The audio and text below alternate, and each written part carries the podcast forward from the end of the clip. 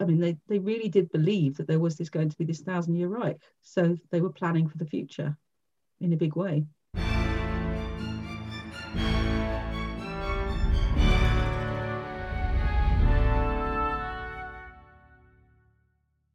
Hello, and welcome to the Aspects of History podcast. My name's Oliver Webb Carter, and I'm the editor.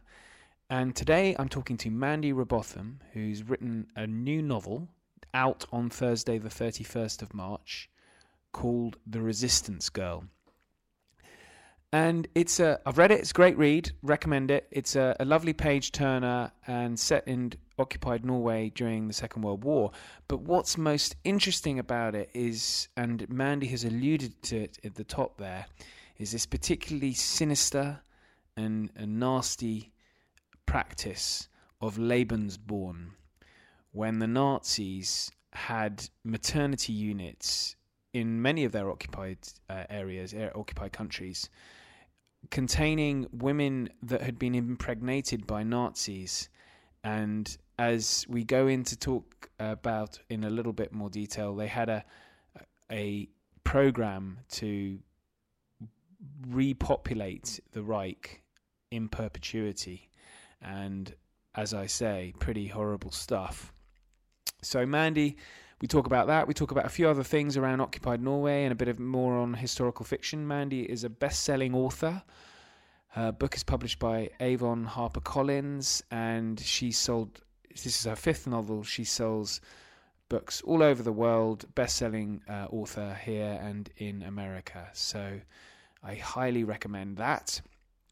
Elsewhere with aspects of history, we've got a. Um, I've put on our website. We've got this interview with two great historians, Max Hastings and Saul David. Max Hastings wrote a book very recently all about Operation Pedestal, which was a operation to relieve the island of Malta during the Second World War in 1942.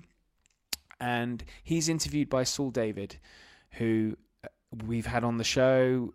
He is a historian of, of the Second World War, and the two men chat about this incredible event. Actually, I recommend the interview because Max's um, character really comes out in it, and it's on our homepage. You can't miss it.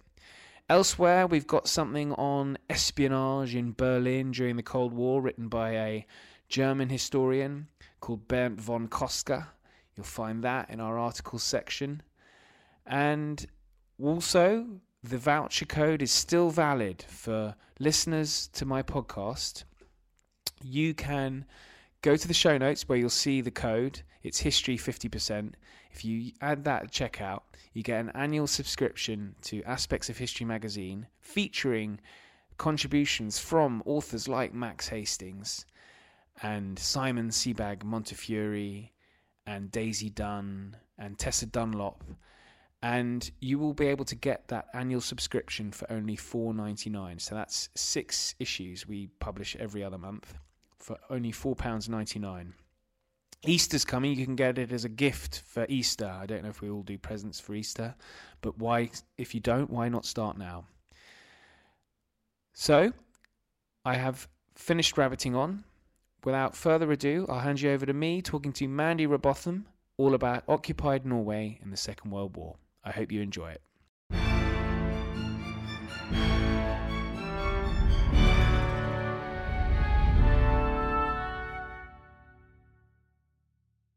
Okay, Mandy Robotham, welcome to the Aspects of History podcast. Uh, I, I, I, just want to, did I say your surname correctly? Yeah, it's, it's a whole range of things. It's Robotham, Robotham. My dad used to answer the phone Robotham like it was something posh, but I, I just say Robot Ham. Ah, oh, Robot Ham. Brilliant. Yeah, okay. Great right. way to spell it. Well, we're here to talk about your new book, um, which I've I've read. Fantastic, uh, fantastic book, The Resistance Girl. Thank you. Um, and yeah, and we were just talking before I hit record, so I think it's be- we can talk about that. Um, in that you're saying that your your main demographic is it fair to say it, it, it tend not to be um, people like me as in you know yes uh, yes so i i suppose my genre being historical fiction mainly World War II, is aimed a lot at the female market, not exclusively, because anyone can pick up a book, but that's probably where my the base of my readers are. But I do get quite a lot of uh, social media post from uh, male readers of all ages, actually. That's interesting because I, I, was reading it and it's set in, for the benefit of our listeners, the Resistance Girl is set in occupied Norway. Um, but I was reading, I mean, within the, f- the first chapter, um, or the opening sort of scenes rather, are um, it's straight out of Where Eagles Dare, uh, Heroes of Telemark. You've got people parachuting into occupied Norway. So you know, you had me after the first first page. Oh, great, great! Because I love films like that. I watched the Heroes of Telemark, you know, with Kirk Douglas in, in, in his sweater, you know, looking great. Um, and I'm a big fan of spy books, um, and I read loads of crime fiction, historical crime. So I'm big into that into that market. Oh, that's a interesting. Bit of espionage. Yeah, that's interesting because um, I mean, you've you've got you've got all the the the, the building blocks for a, a, a, perfect thriller like that in there because a, you, we have a Nazi with a scar, um, which yeah, gotta have a nasty Nazi, haven't you? You, you do, you do. Um, so we'll we'll get on to the history, but I wanted to start by just asking a little bit about your career because it's quite an interesting one. I'll be doing a little bit of, of research, and you're a former journalist and midwife, is that right? Yeah. So I started off uh, when I came out of university many many moons ago. Uh, I started off as a trainee journalist reporter uh, on local papers and then I progressed to being a bit of a freelance. I worked quite a bit of freelance with the Evening Standard in London when I lived in London, and then I moved on to magazines. Uh, and then up popped my first baby. I had this baby, and then I it was like a blue light moment, an epiphany, and I I decided then and there I had to be a midwife. Uh, which you know with a new baby wasn't the best idea but it worked and then i so i trained to be a midwife which took three years and then uh, I worked for the next 20 in the NHS, uh, attached to a brilliant birth centre in Stroud in Gloucestershire. Got to give it a plug. Stroud Maternity Unit, best place on earth to have a baby. Um, had both my babies there, and then, but finally, the the writing bug never left me. I always wanted to write a book. I always wanted to write something more than it was a feature or an article, and so I went back to uni again to uh, Oxford Brookes, and I did uh, an MA Masters in Creative Writing there while I was working. And this is your is this your fifth book? This is my fifth book, yeah. So with Avon HarperCollins. Brilliant. Okay, so now I wanted to ask you a little bit about um, your your previous life as a as a midwife. Because, uh, actually, a very good uh, a friend of mine um, quit her high high profile job in fashion to become a midwife. Um, it's, it's, so it does seem to be quite a seductive. Well, I, I, call it a job. It probably doesn't feel like a job. It grabs at you. I think it grabs right. at you. It's much more than nine to five. Um, given that babies come at all hours, but yes, I did give a lot of my life. I missed a lot of kids' birthday parties and family events to be at births. And you know maybe that's a good or a bad thing. I don't know. Wow. But wow. yes i was out at all hours on call quite a lot of the time. And i specialized quite a lot in home birth and birth in the in the small midwife led unit um, which is mainly what i write about. I don't i don't pretend to be a hospital midwife i haven't been for many many years so all the births that i write about are things are scenarios that i've been in myself albeit in a different historical setting so there's a birth in a crate in this novel. Um, uh, she's not that... actually in a crate. No, she well, comes out of the crate. Luckily. I know. Yeah, well, yeah. Luckily, she comes out of the crate for that one. but no spoil, no spoilers. Uh, no spoilers. Yeah, there's a there's a couple of births in this one. It's it's three books since I did since I wrote about birth, so I thought it was about time I returned. Yeah, great stuff. And now I've got to ask because we've just had a hit TV show in this country um, called "This Is Going to Hurt," which is all about a birth unit. Now I know you've mentioned um, you maybe didn't work in the sort of unit like that, but what, uh, what did you think of the TV show? Because it's been quite watch it. controversial. Oh, you haven't watched it? Is that is that an act- it, active decision? Don't want to watch it? Yeah, I No. I don't necessarily agree with that warts and all policy. Interesting. You you won't find me writing about the real stuff. Yeah. Okay. Right. Well, let's get on with Norway. So, occupied Norway, um, and I th- the novel starts in January '42. So, Norway's been invaded. The British um, had a failed attempt at resisting German invasion in That's right. 1940. So, yeah, why did you pick uh, Norway, occupied Norway, for your for your for the subject of your book? I like to go to places where um, the obvious theatre of war is not happening. One of the books I went to Venice.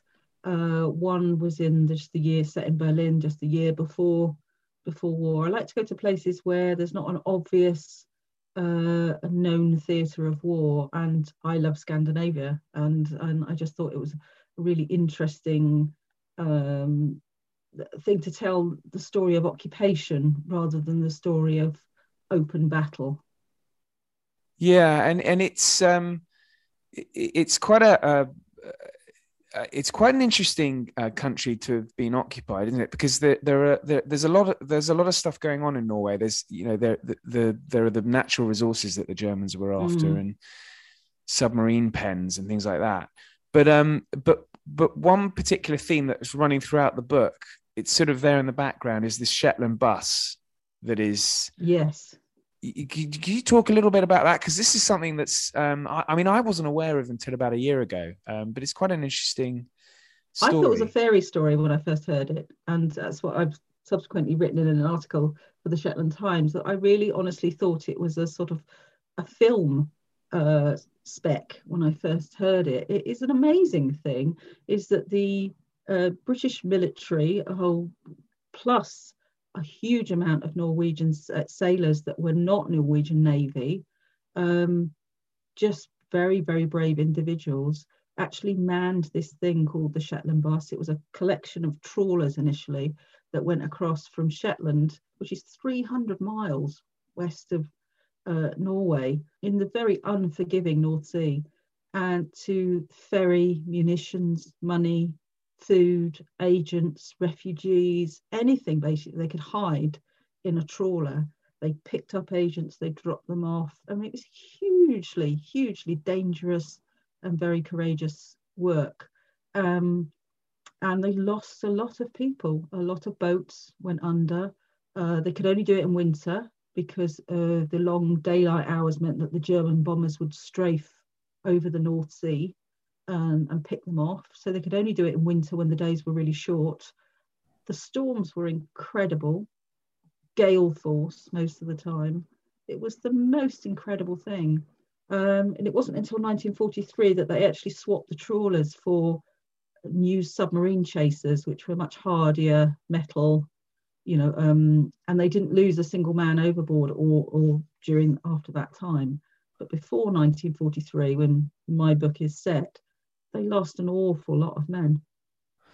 And the Norwegian resistance, how much? I, I know in your acknowledgements you you you you'd done a lot of you you collaborated with uh, some Norwegian historians. Um, what was the research like? What did you discover in your research? So yeah, no, the Norwegian resistance was largely passive, but they did an awful lot. They were very wily. They did an awful lot of sabotage. Um, they were very clever in their resistance, um, much like the Dutch. Actually, I'm writing about the Dutch resistance now, and they were very clever in their sabotage. So they would do things like sabotage along with the British SOE operations.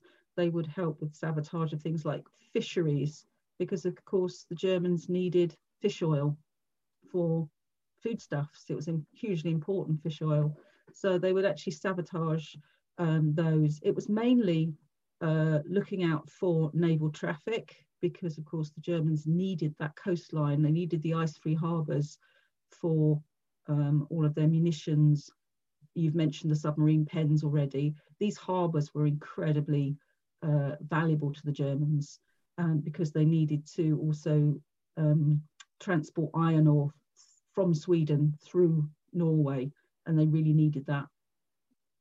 And the the the the, the population of, of Norway was, I guess, I mean, they weren't willing. Um, uh, they weren't sort of willing um, citizens uh, with the with the, the German occupation. But, um, but what sort of how many uh, Norwegian resistance resistors were there? You know, I don't I don't actually know that number. I don't. I guess it's a difficult number to know. Yeah, difficult number. The cells in the early part, so the time when I'm talking about, the early part was very very hit and miss. There was no communication, no coordination between them, and it took some time to get that coordination going. Um, so one of my characters, that's what he's been sent over to do, is to try and coordinate the cells around. So it was when the invasion first happened, it was up in the north. There was lots of resistance, but they got picked off quite quickly by the just the huge might of the the German invasion. Um, so there were centres of it then around Bergen because it was on the coast, Narvik, Trondheim, a lot of agents running up and down there on that coast, um, which was then separate to sort of Oslo, which was further east. Um, so it's difficult to know, but again, there was a, a lot of passive resistance. Uh, people wearing paper clips, for instance, um, until the Nazis banned it. They would wear paper clips on their lapels as a sign of that they were they were against the Nazis. And they up until about 1942, I think it was, they wore red caps they wore red caps until the Nazis banned them wearing red caps. So that even Christmas cards then had to have yellow and blue uh, hats on the Santa, on their version of Santa. So it was it was all it was quite a sort of it was passive, but it was very um, patriotic, uh, very patriotic. Oh, that's fantastic. Now, now to contrast that with the patriotic um, approach, there's the the famous Quisling, um, well, Quisling, who was sort of the puppet um, leader, but then any yes, yeah. then a- any collaborator was then viewed as a, a Quisling. So there were, I mean, in any country, if you look at wartime in any country, even in England, we had fifth columnists. There were fifth columnists in England betraying the most famous one. There's Lord, Lord Haw Haw. There were traitors in every single country in France, in Holland, in Belgium, everywhere. You're always going to get people that are beholden either ideologically or they're being threatened or their family is being threatened, one or the other, you know. And there were, you have to you have to be honest, there were some Norwegians who thought that the Germans might give them a better life. Uh, because the Germans were there to befriend them. That's what they wanted to do. They didn't want to make enemies of the Norwegian people. They befriended them uh, because they wanted to absorb them into the Reich. The king of Norway was uh, he's he's um there's actually been a, a, film made about it. Have you seen it? It's uh... I haven't seen that film, but I think it was one I was going to watch um, among the many that I did. Yeah, K- King Haakon the Seventh, I think is it. Yes so he um he he is sort of booted or he he flees for London, doesn't he? Yeah, in June 1940. So he gets out along with the cabinet, and they'd been to Parliament. I think the Parliament is called the Storting.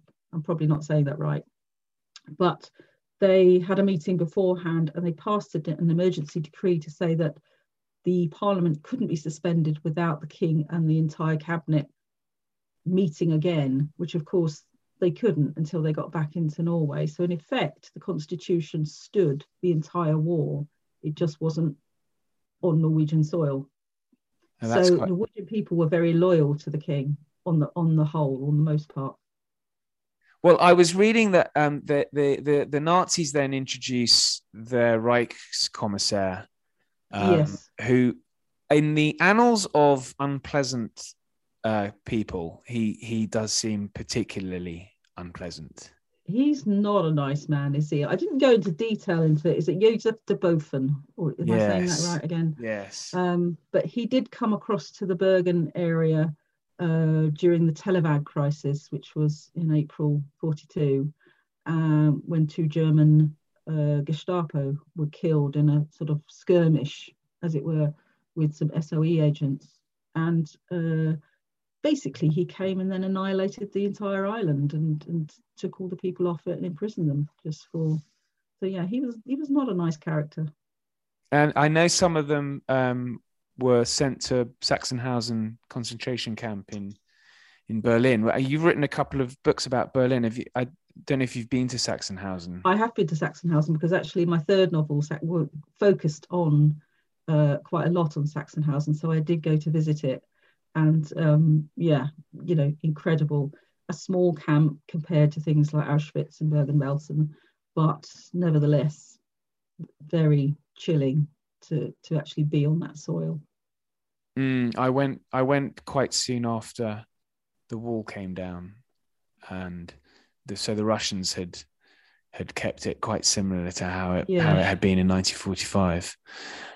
Um, so so yes, moving moving on to uh, some of the Nazi characters, I, I, like the way you you write write about them because it's very easy to m- make them into monsters. Um, mm. But but there's the um, and we'll talk a little bit about the Lebensborn. That's that's a sort of horrific um, horrific uh, I, well, it's an ideological approach from the Nazis, but but there's one particular uh, Nazi character who's in charge of the, the sort of maternity unit, the yes. sort of Nazi midwife, as it were.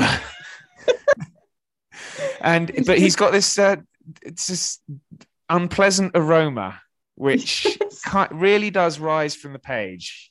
I think.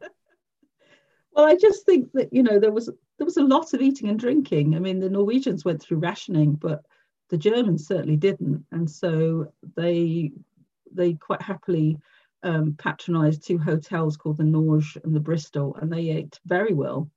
Uh, and so I just got this idea that this man would just be scoffing his face most of the time, and you know, smoking cigars and smelling quite unctuous um, throughout. And also, he has this. I didn't like him because I know I made him, but I didn't like him because he seemed to have this complete disdain for women. And you know, he was just there to sort of oversee these women, as it were. He'd rather be out some, doing something else, but um, so every so often he'd just visit and spray his aroma everywhere.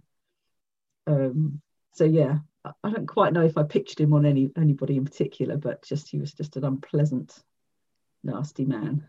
yes, well, yeah, well, whoever has is is is a model for that will will um uh, that wouldn't be happy news. Um, and and yeah, so let's talk about Lebensborn. It's it's this sort of you know ideological um drive really to well you you'd know a lot more about it than I do. Yes, it was. I mean, it was. It's bizarre talking about it because it's a completely bizarre thing. But it was a it was the brainchild of Heinrich Himmler, who was you know is again quite a distinctly unpleasant um, individual. And he was fairly obsessed by this Aryan perfection, uh, the blonde, the blue eyed. And because the Nordic look, they seem to align themselves, um, German Aryans, with this Nordic look. And they wanted to uh, merge the two cultures and races um, with this idea. So, in fact, sex outside marriage and birth outside marriage was generally in that time frowned upon, but actually not if you were an SS officer. If you were an SS officer, it appears you could spray your seed as far as you wanted. And then they would support the women. So sometimes it was a case of a German officer falling in love with a Norwegian woman. And some of them did go off to Germany. Some of the women did get married, go off to Germany, and begin a new life. And it was genuine love. But a lot of the time it wasn't. And so they would then be taken to something called Lebensborn, of which there isn't really a translation other than it was just an ideological thing to produce. It was called "Give a Child to the to the Führer," and I can't say the German, but it the the, the phrase upon it was "Give a Child to the Führer," um, and it happened all over Europe. There's some very, very sad tales um, in Romania, Poland, across the Baltic states of children actually being just stolen, basically. Whereas in Norway, it seemed to be more of a uh, cultivation of pregnancies and children. And the pamphlet that I talk about in the book, I'd actually seen it. There is a pamphlet that they circulated, uh, and a lovely man called Kåre Olsen was very, very helpful. Um, he'd written a book about Norwegian Lebensborn, and he uh, he emailed me. I back and forth with lots of questions and things, and he actually showed me this pamphlet where the Nazis said, "This is the type of baby that we want. This is the type of baby that we do not want," uh, with pictures as well. So very, very uh, cold, calculated. They had they had a vision and they were going for it. Presumably, what they they were after blonde-haired, blue-eyed visions of Aryan perfection. Yes, yeah, they, that's what they wanted, um, and because they thought that I mean they they really did believe that there was this going to be this thousand year Reich, so they were planning for the future in a big way it, it's so, yeah, it's so horrifying, really. I mean, there's all uh, uh, the other thing is that I wasn't, I, I, guess, I wasn't really aware of the Norwegian aspect of this, and it it's just yet another horror that one discovers about World War II and and and the Nazi um, ideology. Yeah, it's just like like the art world, isn't it? Like the, the film The Monuments Men. You didn't realise there was so much of that going on until you actually somebody brings it to the public for and you see things like that. Um, but yeah, they were outsourcing um, big time. And you read things like The Handmaid's Tale, which is brilliant, but you know they were doing it for real before that came out. Yeah, it's frightening. It really is. The main female character, Rumi, um, who's who's who is quite a character, and she doesn't really suffer fools, does she? No, she's quite angry. She's quite for good reason. For, the, for good reason. For good reasons from the beginning. She's she's lost someone she loves, and she's incredibly angry. But that makes her angry at everyone, and she has to tame her anger uh, to a certain degree. And along comes someone nice who helps her tame it. And um, her name Rumi is is not actually a Norwegian name, is it? No, no. It's um, after a baby that I looked after many, many years ago. She's about 17 or 18 now, and she's called Rumi Blue. And I always stuck with me. Uh, where I live in Stroud in Gloucestershire, we have a lot of unusual names. Suffice to say that if you came up with any kind of name for a baby, it wouldn't shock anyone in this town. So, um, but I thought Rumi was a beautiful name. And then I very happily got to be with her, her mum's next birth, which was about sort of 14 years later, and she was present, and she's um, she's a lovely person, and I I sort of uh, I appropriated her name. Is it Persian? It's uh, I looked it up. It's either Persian or and it's Japanese as well. I ask because my wife is is is from her parents are Iranian, so they have wonderful names that mean beautiful things. Yes, I think it means beauty. According to the internet, anyway, it means it's either Persian or, or Japanese, and it means beauty in that. Yeah. So I thought, since that she's not a classic beauty, and I make that plain, she's a sort of strong, um, quite broad. I didn't want this, you know, typical, you know, blondie, lovely. You know, she's a fisherman's daughter, and she looks like one. And and the um the reprisals that I know we've mentioned one in particular, but I just wanted to uh, understand a little bit more about some of the reprisals that were against the civilians that the the, the Nazis perpetrated, because it's like it, it, it was quite difficult for the Germans in one way because they viewed the Norwegians as as their allies in a way, didn't they? Yes, they did, and I did talk about some reprisals, and some of those I've played with because this is a book of fiction. You can play with things, dates that are set in stone. You can't but there are some incidences I've played with, and some of those. But there were, yes, I mean there were reprisals, especially for people harbouring agents. I've already mentioned Telavåg, uh, where they basically burned the entire village um, and took all the people off it. A lot of them went to, to camps, um, women and children included. But agents were particularly uh, after a certain point in the war. Uh, the Nazis decreed that any agents court did not need to have a trial.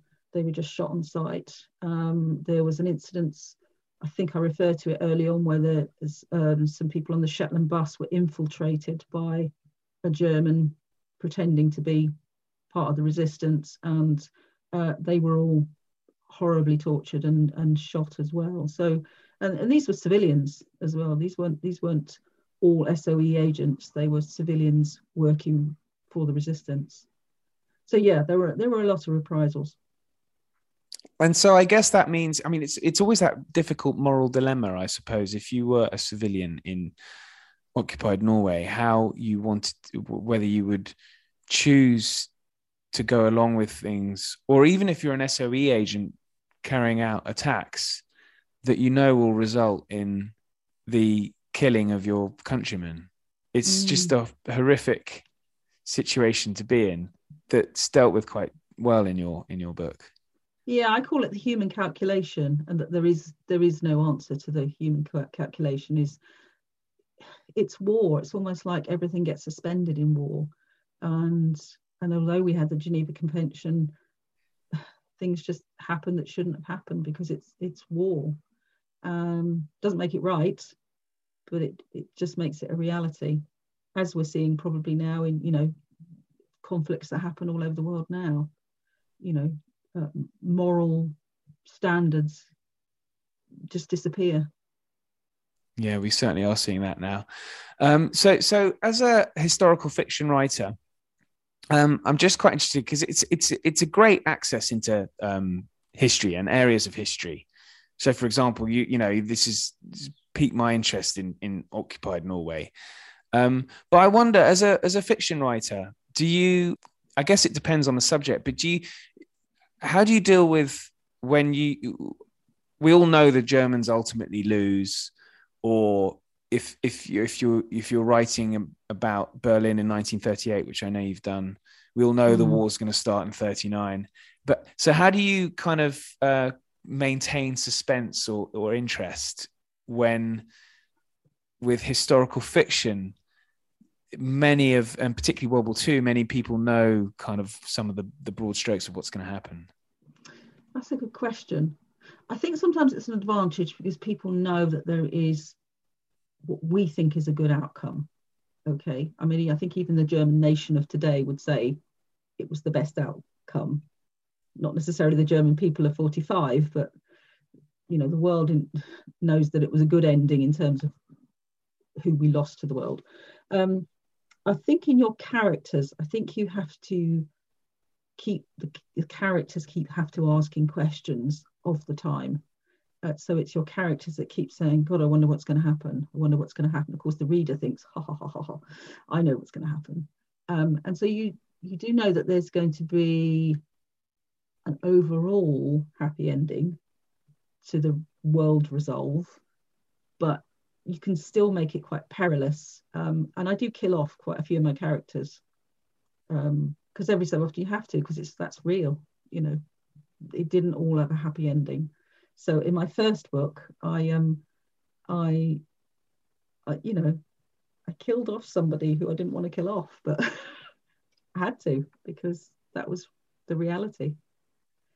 Uh, I uh. I interviewed um, fiction author um, Bernard Cornwell, who had uh, told me that he had killed off a particular character and he spent the rest of his books trying to work out how to get him back in and, and, cursing himself for doing it. Yeah, I, I still lament the, the the my first book and the you know a character who I you just come to love them. You do really come to love them. You have to write a pre- prequel now and then revive. Yes, yes. Well, the book I'm writing right now is a kind of small prequel to the Resistance Girl. So it tells a, a time before that. Oh, interesting. And so, so we get to find out a little bit more about my not so nice Nazi man. Oh, excellent! I shall look out for that. That's fantastic. Yeah. What? So are we? Are we uh, just before um, the what? Before this forty-two is when Resistance. Goes. Yeah. So the book I'm writing at the moment is set in London Blitz, the London Blitz, and uh, carries over to occupied Holland. Fantastic. So split between the two. Because I, I really fancied going to Amsterdam as well.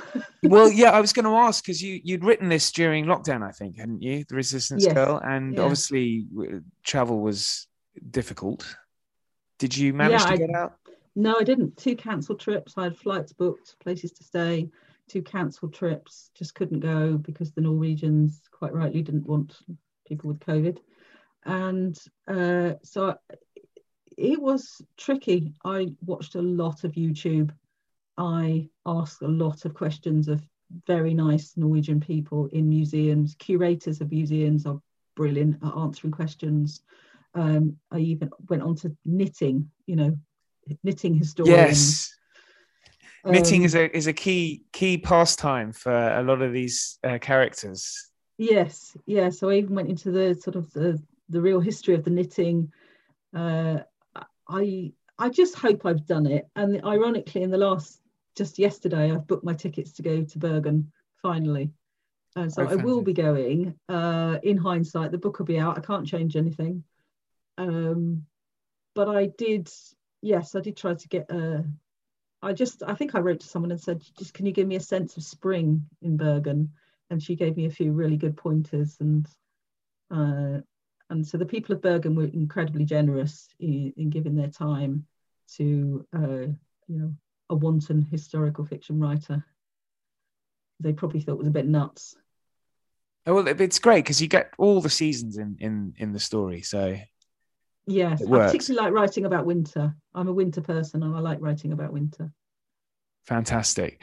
Right. Well, I don't think I had any more. So it's been so interesting to talk to you. Well, thank you. Uh, and, and what? Well, the date we need to the the the book is out. I think very soon. March 31st in the UK, and then just a couple of weeks afterwards in the U, um, US and Canada and worldwide. Well, best of luck with that. Uh, as I say, I recommend our listeners buy it, read it, because it's a rollicking read. I really enjoyed it. Thank you very much. And thank you for having me. A pleasure. A pleasure. I really enjoyed chatting with Mandy.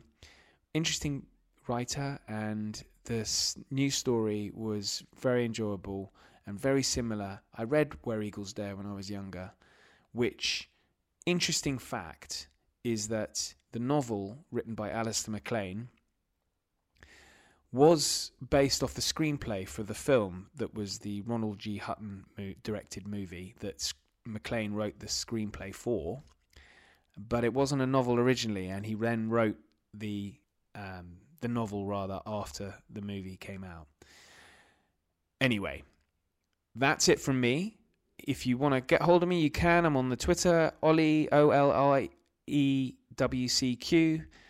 And we've coming up next week, we've got a very interesting chat with Nick Guyatt, who's the author of a new book all about a horrific incident during the 19, early 19th century, the Napoleonic Wars, 1815, and it's a massacre in a prison in Dartmoor that I think very few of us will know about. So it's going to be an interesting chat with him. That's coming out next week. Thank you and good night.